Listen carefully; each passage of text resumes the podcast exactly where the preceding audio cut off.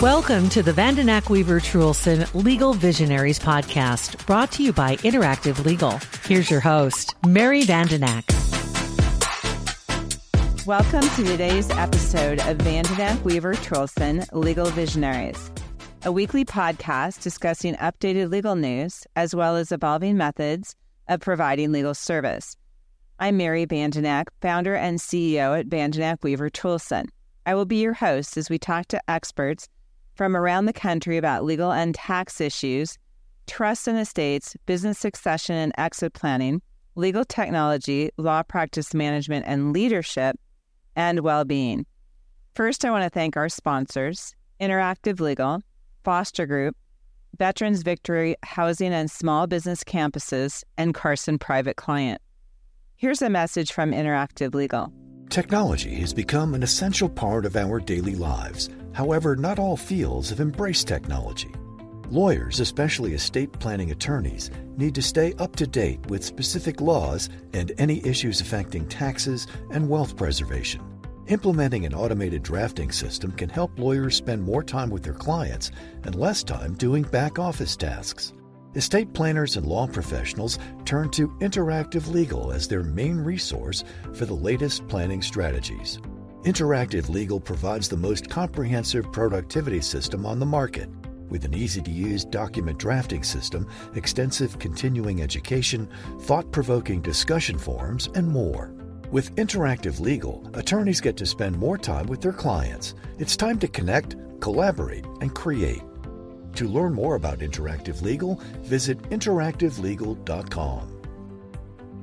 Wealth planning focuses on liquidity management and charges you a fee based on a percentage of your assets.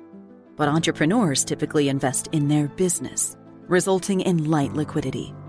That requires a unique strategy. At Carson Private Client, we provide a proactive and holistic strategy for building and protecting your wealth our mission is to alleviate the stresses and the burdens of coordinating all of those financial strategies.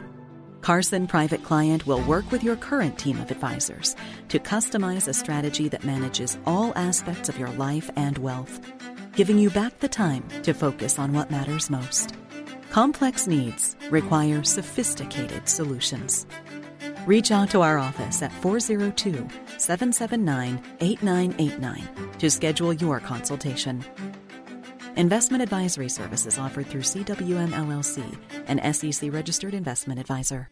On today's episode, my guests are Anne Collier and Corinne Foxley. Anne is a lawyer, has her master's in public policy, is a professional certified coach, and the CEO of Arudia. Arudia is a firm dedicated to improving culture, collaboration, and communication. And I can personally vouch to the expertise of Anne and her firm. She's an expert leadership coach. Anne is steadfast in her commitment to excellence and her clients' goals. She coaches and delivers programming designed to support individuals, teams, and organizations in amplifying their accomplishments with confidence, intentionality, and resilience. Individuals and organizations alike manifest the extraordinary as they actualize greater financial stability and outcomes. I've known Anne for many years through the American Bar Association Law Practice Division, and we've had a lot of opportunities to do a variety of things together, which have been fun. But one of our loves that we share is related to horses. And so that brings us to our second guest, which is Corinne Foxley. So Corinne attended Virginia Tech University earned her degree in animal poultry science. She has worked with a KWPN breeder, where she was responsible for starting and riding young horses, and worked as the show groom for the head trainer at the farm. There, she gleaned experience and became a riding instructor in DC while also working at Howard University Medical School. While in DC at Rock Creek Park Horse Center, where I was recently introduced to, it was a lot of fun to hike through there. She taught riders of all ages and levels and found the best techniques for each individual, becoming more sensitive and creative in her teaching skills. From here, she moved forward with Felicitas von Neumann Cosel and eventually became the assistant trainer. This gave her insight into what dressage and true balance of the horse and rider really is. She learned and gained a better understanding of showing and competing and the grit it takes to be successful. And what most don't know about me is because I do a lot of talking about taxes, but my first career was actually turning thoroughbred racehorses. And so, in visiting Anne and talking about leadership, we also talked about horses and started to have conversations about a lot of the similarities in theories that apply in leadership and training. And we thought it would be fun just to share some of those analogies today. Thanks for joining me today, Anne and Corinne. It, Mary, it's always a pleasure to work with you on any project. Thanks for having me back on your podcast. Yes, not so nice being today, Mary. Thank you for having us here. So, Anne and Corinne, most recently, what I've been hearing about is that you've been working to train Anne's newest horse, Andiamo. Can you share some of the challenges?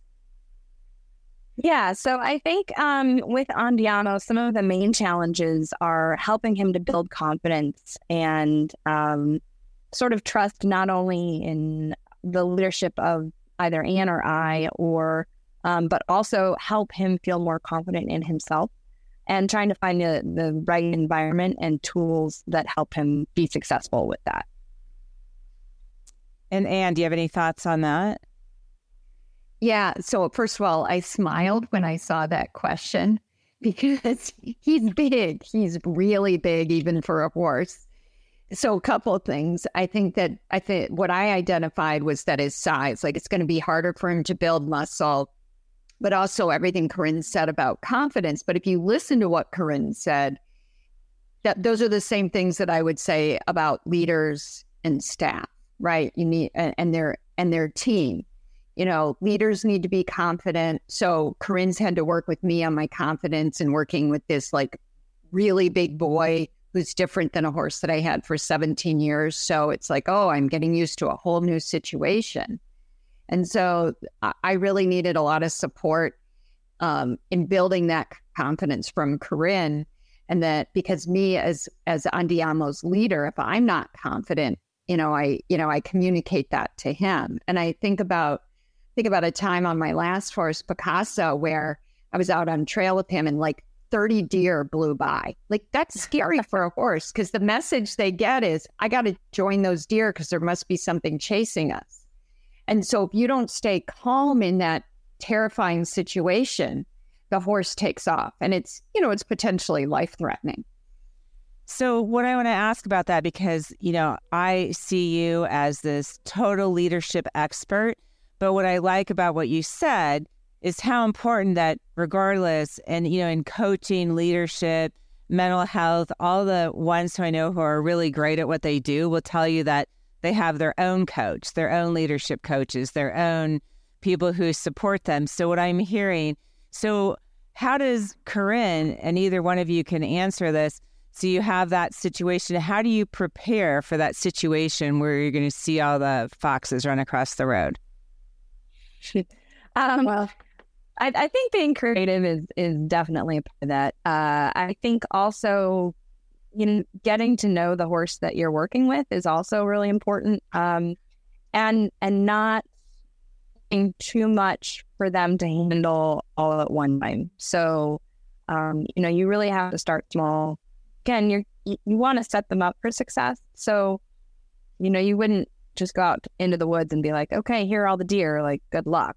Um, you you definitely want to start to get them used to you know seeing different kind of movement, helping them build confidence that they're going to be safe um, in that moment. But also, you have to train them to look to you for direction, um, because at the end of the day, it's a partnership, and um, if you're not continually helping them learn that and be trusting of that, then you won't be able to get help them move past their fears and and some of the things that they're more afraid of. And so I'm going to ask, and like, so uh, let's say that I were to call you up, what would be the proximate equivalent of me having 20 foxes run across the road in front of me? And I'd make that call to you. And one of the words that I heard Corinne say that I think is significant in a whole lot of perspectives is the concept of safety. Yeah. Yeah. So, what Corinne said that was really important is building up to these things. So, what I would be, you know, I would get to know you as my client. I mean, I know you, but I always try to get to know the client, get you talking about trying to figure out what's really fearful about this. And then coming up with, just as Corinne said, creative strategies for, all right, so like when you have to go speak in front of 200 people and you haven't done this before, what scares you about it? What would help you feel better about it? Like, do you need to do some breathing exercises? Is it actually just better to talk to a friend and then just go up there and do that? So it's, and it's some trial and error. And then just like with what Corinne said, it's, it's doing it over and over again and being in new situations. In fact, I have a client who was terrified to speak in public. And so she did Toastmasters. She volunteered to do Toastmasters, but then also do the onboarding training for her um, for everybody that came to this company. And they never had anybody in tax do it, so they took her right away. But she got over her speaking issue, challenges. So that's the kind of that's the kind of thing. So it's figuring out the strategy, but then also figuring out how to just like we would say with horses, desensitize yourself to it. Well, and what what I recall when I was training thoroughbreds is they would easily start, and I so I can't even imagine what would happen if they came across twenty foxes because it'd be just somebody walking up near them, and right. So that whole sense of safety, so that creating the safety on a daily basis, Corinne, how does that work? I mean, do you expose them to different things or?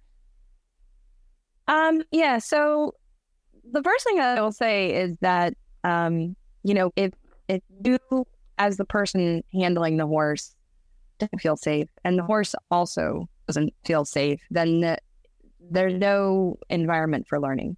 Not possible. There's too much fear, and fear takes over.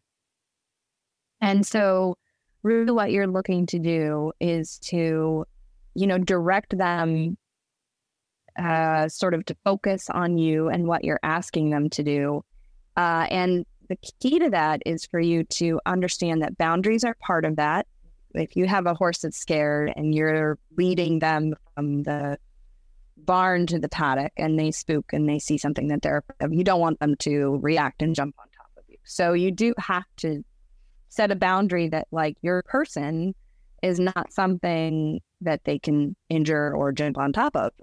um, so that's the first thing, uh, setting, setting those clear boundaries. And then again, you need to give them direction that helps to keep them in a safe place, not to put them in a place that they feel dangerous. And, and, you know, for horses in, in many ways, for them to feel safe, they have to feel like they have a place to go. If you're trying to restrict them or confine them, then you're not um, sort of allowing them to be a horse. Horses are meant to run away from things. That's how they that's how they've evolved. And so that's why I like to think of redirection as opposed to control or um, you know something uh, like requiring too much from them that they can't give you. Yeah, and just to follow up on the issue of safety, it's I mean, the, as Corinne said, it's if you as the leader don't have the energy of sort of like being calm, confident and calm, like, hey, we can figure this out. I may not have the answer, but our team, our team is great. Or we can go and look for some outside resources. But if you don't have the energy of being calm, and we've all worked with stressed out people, like you've got nothing with the horse. And in fact, I was telling Corinne today that, you know, what was it like maybe it was like uh, six months ago, Andiamo bucked me off. And it's like, if I had the confidence that I have now with him to like read him about what he needed, I would have jumped off before he bucked me off, you know? But I could feel, but as I think back on that moment, so there's also this, this piece, and I'm onboarding a new employee. And I think about this is, all right, so how much, how much new information can the horse or the person handle as they're learning how to how to be successful in a new job or in a new situation. And I think that's really important. I have a client that is a finance team and she's got a lot of new people. And so what we determined was that people needed to get that new, learn the new system, work in it for a while, a little while, like play around with it, learn it, and then they could learn something else. But if they have all training for two weeks straight, but no experimentation, they don't learn it. They don't, uh, and, and I think it's the same with horses. It's a lot of repetition, getting them to know, you know, they get to know of it. And so you see that with horses, they tell you, they don't lie to you. They're like, hey, that was like too much for me. I'm not faking it here. They don't fake it, they don't lie. So they tell you, or they don't try to look good in front of you. I shouldn't say that. They don't try to look good in front of you. So they'll let you know if it was too much, if it was overwhelming, and then you dial it back and you try to challenge them, but in a way that they can handle it and they can feel successful. Because we all want our employees to feel successful. Well, and one of the- yeah, I, and I'm I'm sorry. I just want to one one thing along with that too is that um, you know, in, in terms of um safety, again, it it can't be iterated enough that the horse isn't going to progress unless they feel safe. Um, and you know, you you just want to use your intuition uh, when it comes to reading the response and if you're not calm, if you're not able to sort of manage your emotional response to what the horse is doing, then you certainly can't use your intuition to respond to what the horse is doing and then therefore give them the best forward. Um, so I, I think that that's also an important part of it is that you really, you know, in order to have give the horse the best direction that will help them succeed, your emotional response needs to be in a good place so that you can read what needs to be done.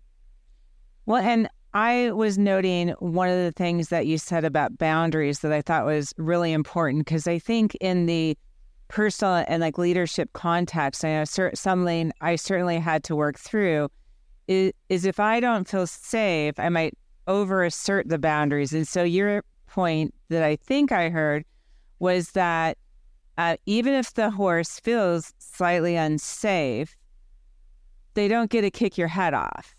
So there's right, right, and and as a person who was once in a stall with a horse trying to kill me in the corner, and I had to get somebody there to help me, and I was just yeah. grateful that the horse couldn't kick low enough to get me. That at the end of the day, it's kind of that there's that safety, but there's going to be moments at which we all feel unsafe. And so then the boundary comes into play, which is right. Yeah, you might feel unsafe. This is what's okay. Kicking my head off isn't. In the leadership right. context, it may be, hey, you don't get to tell the person, say a bunch of, you know, foul things that are inappropriate or whatever the case might be.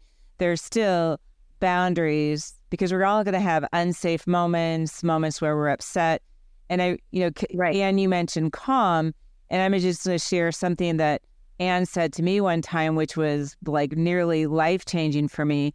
And she works with this actualized leadership profile, and she was showing me how when I'm in my less actualized state, you know, I'm not the most pleasant person. So I called her up and said, "Oh, when I'm not actualized, then I'm just going to stay home." And hide and not go in so nobody has to deal with me. And she's like, Mary, no, that's not how it works.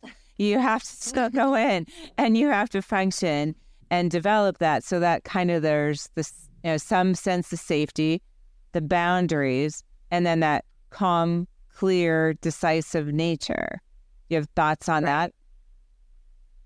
So I just want to mention, um, I'm going to jump in, sorry, Anne, about um, boundaries. And that is that so you mentioned, you know, the the situation. Uh, it can definitely happen, but you mentioned like, okay, I was in a stall, and the horse was really trying to get at me, and um, you know, you had to have help. Um, I the thing about training horses, and, and in some ways it's similar, and in some ways it's slightly different. But you know, with horses, you want to start setting um, boundaries right from the start. And so you kind of give them the fundamentals of what those boundaries are before you potentially reach, you know, a life potentially threatening situation. And um, I think that that in terms of working with horses, you know, you do have to kind of um, prepare them and set them up for for that, and then the boundaries kind of change and and and um, become a little more refined as your partnership with the horse develops. Uh, and I think in some ways that's, that's very similar to leadership as well. It's, you know, you there are rules and there are you know boundaries, personal boundaries that we all have, and um, making sure to make them clear and sort of established more in the beginning really is much easier when the high stress situations come in. Um, because once those high stress situations come in, like trying to set a boundary that you haven't already prepared for makes it a little bit difficult. So I'm going to ask you a question that might be slightly unfair because I'm thinking back and it was definitely one of those moments where I thought it was the end of my life, right? And yeah. the particular horse was a filly that I wasn't usually responsible for the care of. And she was known to be high strung and to typically only get along with males. And so I was covering for somebody and taking care of her. And I don't remember exactly how, but it was, you know, that I ended up in the back corner of a stall being afraid for my life. But let's just say if I went back to that moment based on the principles you're talking about today, what might I have done differently? Um, it's a and that's a tricky a, a tricky situation because it sounds like potentially the boundaries weren't set for the horse prior to that whole situation. Um, and so you you you were already kind of um, set up for failure when you when you went into the stall because the horse wasn't clear on what the boundaries were. If the horse was clear on the boundary, um, they wouldn't they wouldn't have pinned you in the corner like that. Um, so uh, the the short answer is that most likely um, more training preparation should have done, been done with that horse um, to find out, you know, what their insecurities were, what it sort of reacted to negatively, and then how to build forward um, on that with a with a more positive direction. So, unfortunately, in your situation, you needed help and and I probably should have declined covering for this horse that I was told, oh, they respond to men, yeah. right? And maybe that was a boundary that you could have set at the time. Very tricky when you're trying to help people. So right. We are going to take a brief break from our episode for a word from one of our sponsors. Financial advice is useless without empathy. At Foster Group, we want to hear your story, your goals, your worries about the future. Only then can we help you feel confident about all aspects of your financial life. Come experience how it feels to be truly cared for at Foster Group. Connect with us at fostergrp.com. Foster Group's written disclosure brochure, as set forth in Part 2A of Form ADV, discusses advisory services and fees, is available at www.fostergrp.com. Okay, let's continue our episode.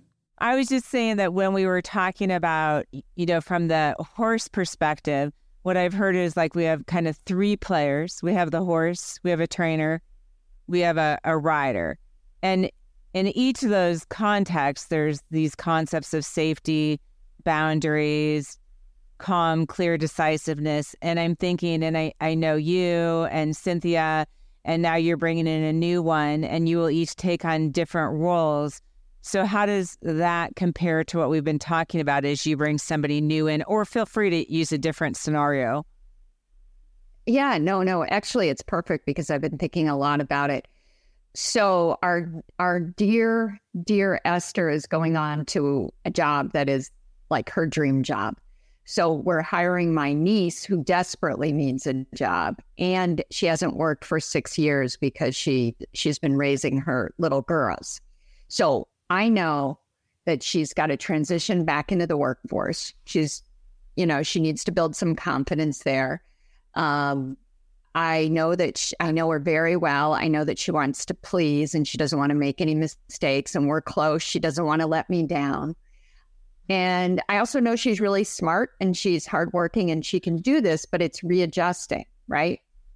So, so, so the point about being calm and clear so, you know, I tell her, Valerie, you know, we have plenty of backup.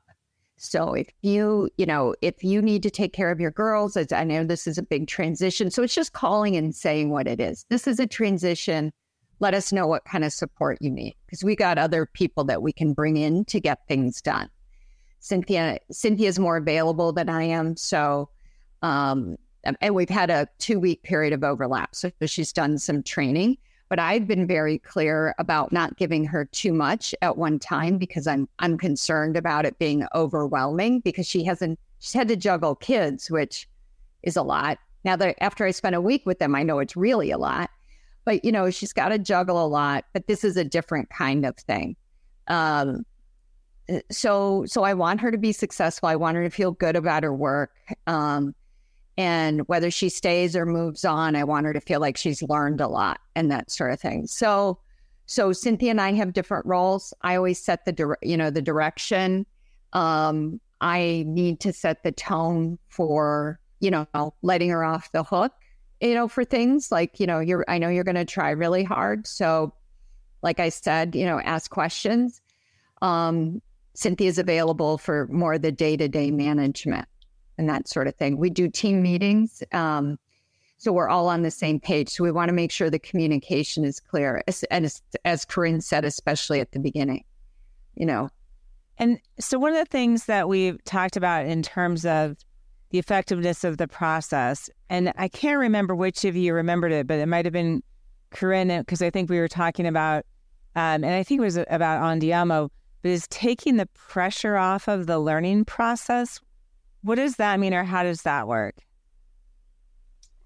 Um, so essentially, what it is is, um, you know, if you're asking the horse to do something that adds pressure, um, and the horse, you know, may give you the correct response, and if they do, then the sort of the reward is that you know you you back off in the way that you're asking them to do what you want. And so you give them a moment, you, you can praise them with your voice um, and that sort of thing.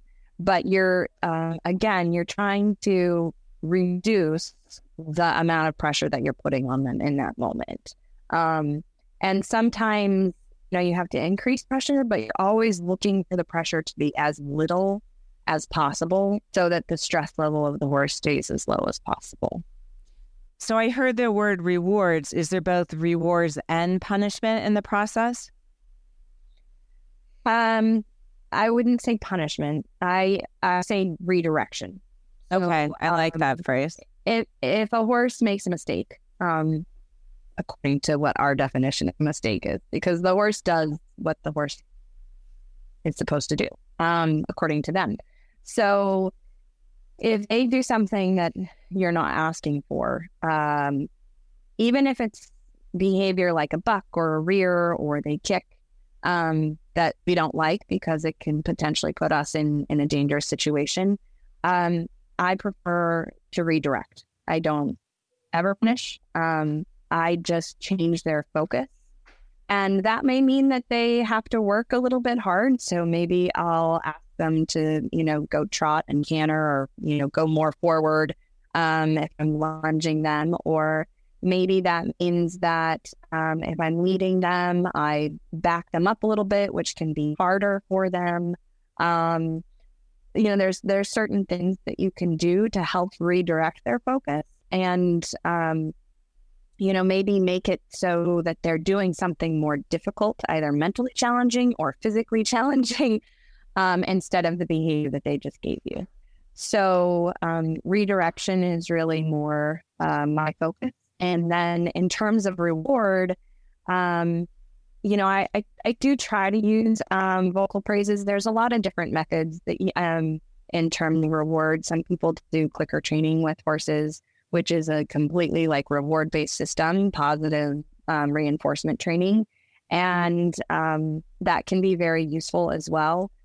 I go a little bit off of both reward and, like I say, redirection in the in the methods that I use. But really, it's about figuring out how the horse responds the best and using the training method to help them move forward and progress in the best way possible. And do you have an analogy for that in the leadership context, Dan? Yeah, yeah, for sure. So I I actually love this way of thinking about it because I I would say that you know, like 95% of people are in the workplace are trying to do the right thing. So picking up like with Corinne, it's like the horse isn't being bad. The horse is responding the way the horse is responding. So I look at it when I'm working him like, gosh, did I do something? Did I do something wrong? Was I uncertain? And I notice the more clear and certain I am, the better he responds and the the the more effective I am.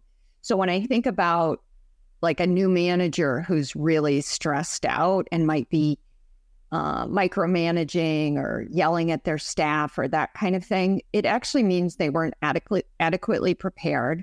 They aren't managing their stress very well. So, you know, that's an area that I do a lot of coaching in.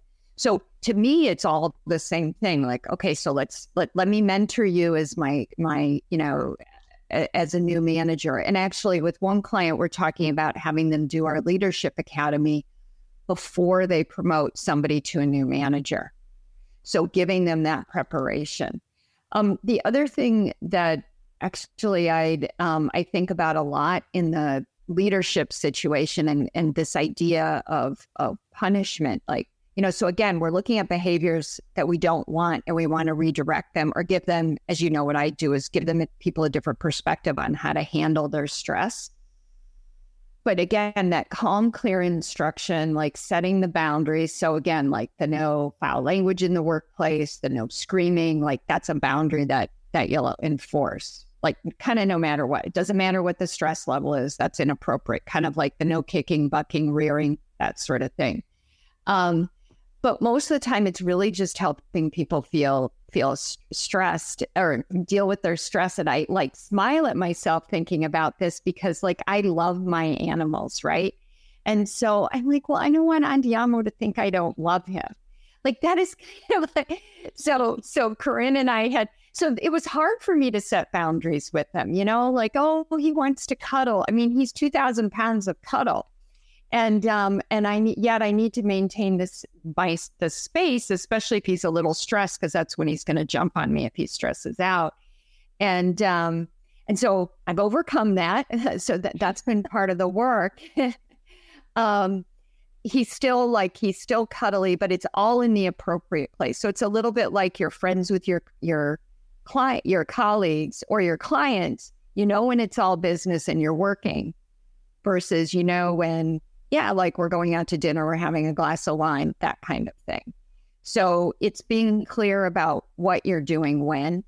Um, and, um, you know, Corinne and I were talking about um, equine experiential education, you know, and maybe doing some of that together. And that's this idea that you do on the ground exercises, which is a lot of what we're doing with Andiamo, but doing this with people who don't know horses, because the horses are like this biofeedback machine again, they're not trying to make you feel better about the effort that you put in. You either did it right or you didn't. Like it's it's kind of black or white. It's clear.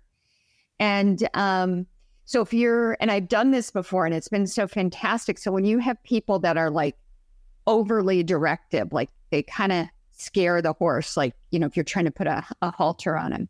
If you have people that are meandering walking up to a horse, the horse is like, Are you putting a halter on me or not? Like, okay, I'm gonna go back to eating but if you have someone that has like the right amount of like, yeah, we're getting this done, we're in kind of work mode now. I'm going to put this halter on you, um, and then we're going to go work. Then then you get the right reaction from the horse.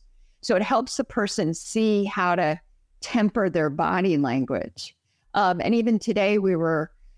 I was working with Andiamo as Corinne was creating all sorts of distractions to try to get him to build his confidence that he can still work. And so, you know, with the voice, um, getting him to do a transition from walk to trot, trot to canter, canter to, you know, with using my voice and my body with him, like they're so sensitive. They pick up on that. And it's the same with people. We pick up on, I remember working with a lawyer who part of what he did was he would just stand in your big, big guy, stand in your space and try to get his way, you know? So so we've kind of we kind of all been there. So body language, all of that is important in all realms, you know. So I'm gonna we're coming to the end of our episode, and so I'm gonna ask you each for any last thoughts. But I just wanted to kind of summarize what I heard, and you can clarify or add comments in terms of the analogies that we're using. So I heard concepts about the need for a sense of safety, the need for boundaries, the calm, clear, and decisive aspect in both concepts, taking the pressure off to learn of learning, using rewards and redirection as appropriate, and paying attention to body language. And I heard that those both really apply in both the contexts that we're trying to compare. And so I'd just like to ask each of you to give a last thought on what you might add or clarify on that list. Um, yeah, I I think that uh, you know that that's a pretty concise list. The other thing that I would just maybe mention is that none of this works if um, you aren't willing to listen and to pay attention. Um, and, you know, because you're working with a horse, while it seems far fetched, the horse actually also has to listen and pay attention to you. Um, and, you know, again, without some of these pieces, it, training and progress in the horse certainly doesn't move forward. And, you know, when you're thinking of interactions with people and being a leader, a lot of the concept transfer over. It just doesn't work if you don't have clear boundaries, if you're not both listening to each other, and if you're not mindful of the other safety um, as well. So, thanks, Corinne. Anne. Yeah, I mean, I, I, think I think you nailed it in your list, and and I like Corinne's add of the listening and the paying attention, and I and I guess what I would add to that is, um, in terms of is being the kind of leader that inspires confidence, because without that, you've got nothing. You know, you've got the people around you are going to struggle to function. And in my journey with Corinne, I mean, not just over the last 15 years, but in particular with uh, with Andiamo over the last year and a half, I've had to learn a lot. And and what I what I love about Corinne's teaching style is she breaks things down, but she is very clear and very direct. So I'm getting that kind of feedback. So when I think about that in terms of like, all right, what do what do staff need? What do employees need? Recognizing that if I'm not clear, I'm not setting them up for success. And then I, and then also bringing that to program to programming. Um, I have a hard time, I think, separating what I do to train leaders versus my own experience of this. But what this has done is reinforced in the animal world how how important it is, how important all of these lessons are to so, being a great leader. So we're adding listening and clarity and one of the thoughts that I've had is that we should actually do another episode on what we call communication intelligence, which, as I understand it, yeah. is above and beyond emotional intelligence and something I've been learning about. I want to thank both of you for joining me today. As we reach the end of our episode, I want to thank our sponsors, Interactive Legal, Foster Group, Veterans Victory Housing and Small Business Campuses, and Carson Private Clients. Thanks for listening to today's episode and stay tuned for our weekly releases.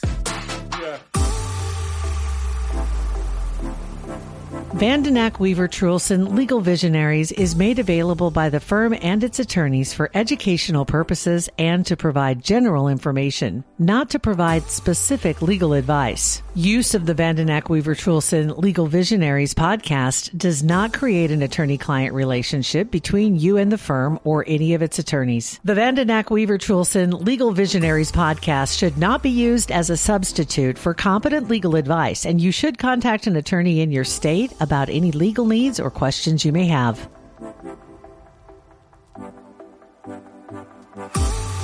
A Hurrdat Media Production.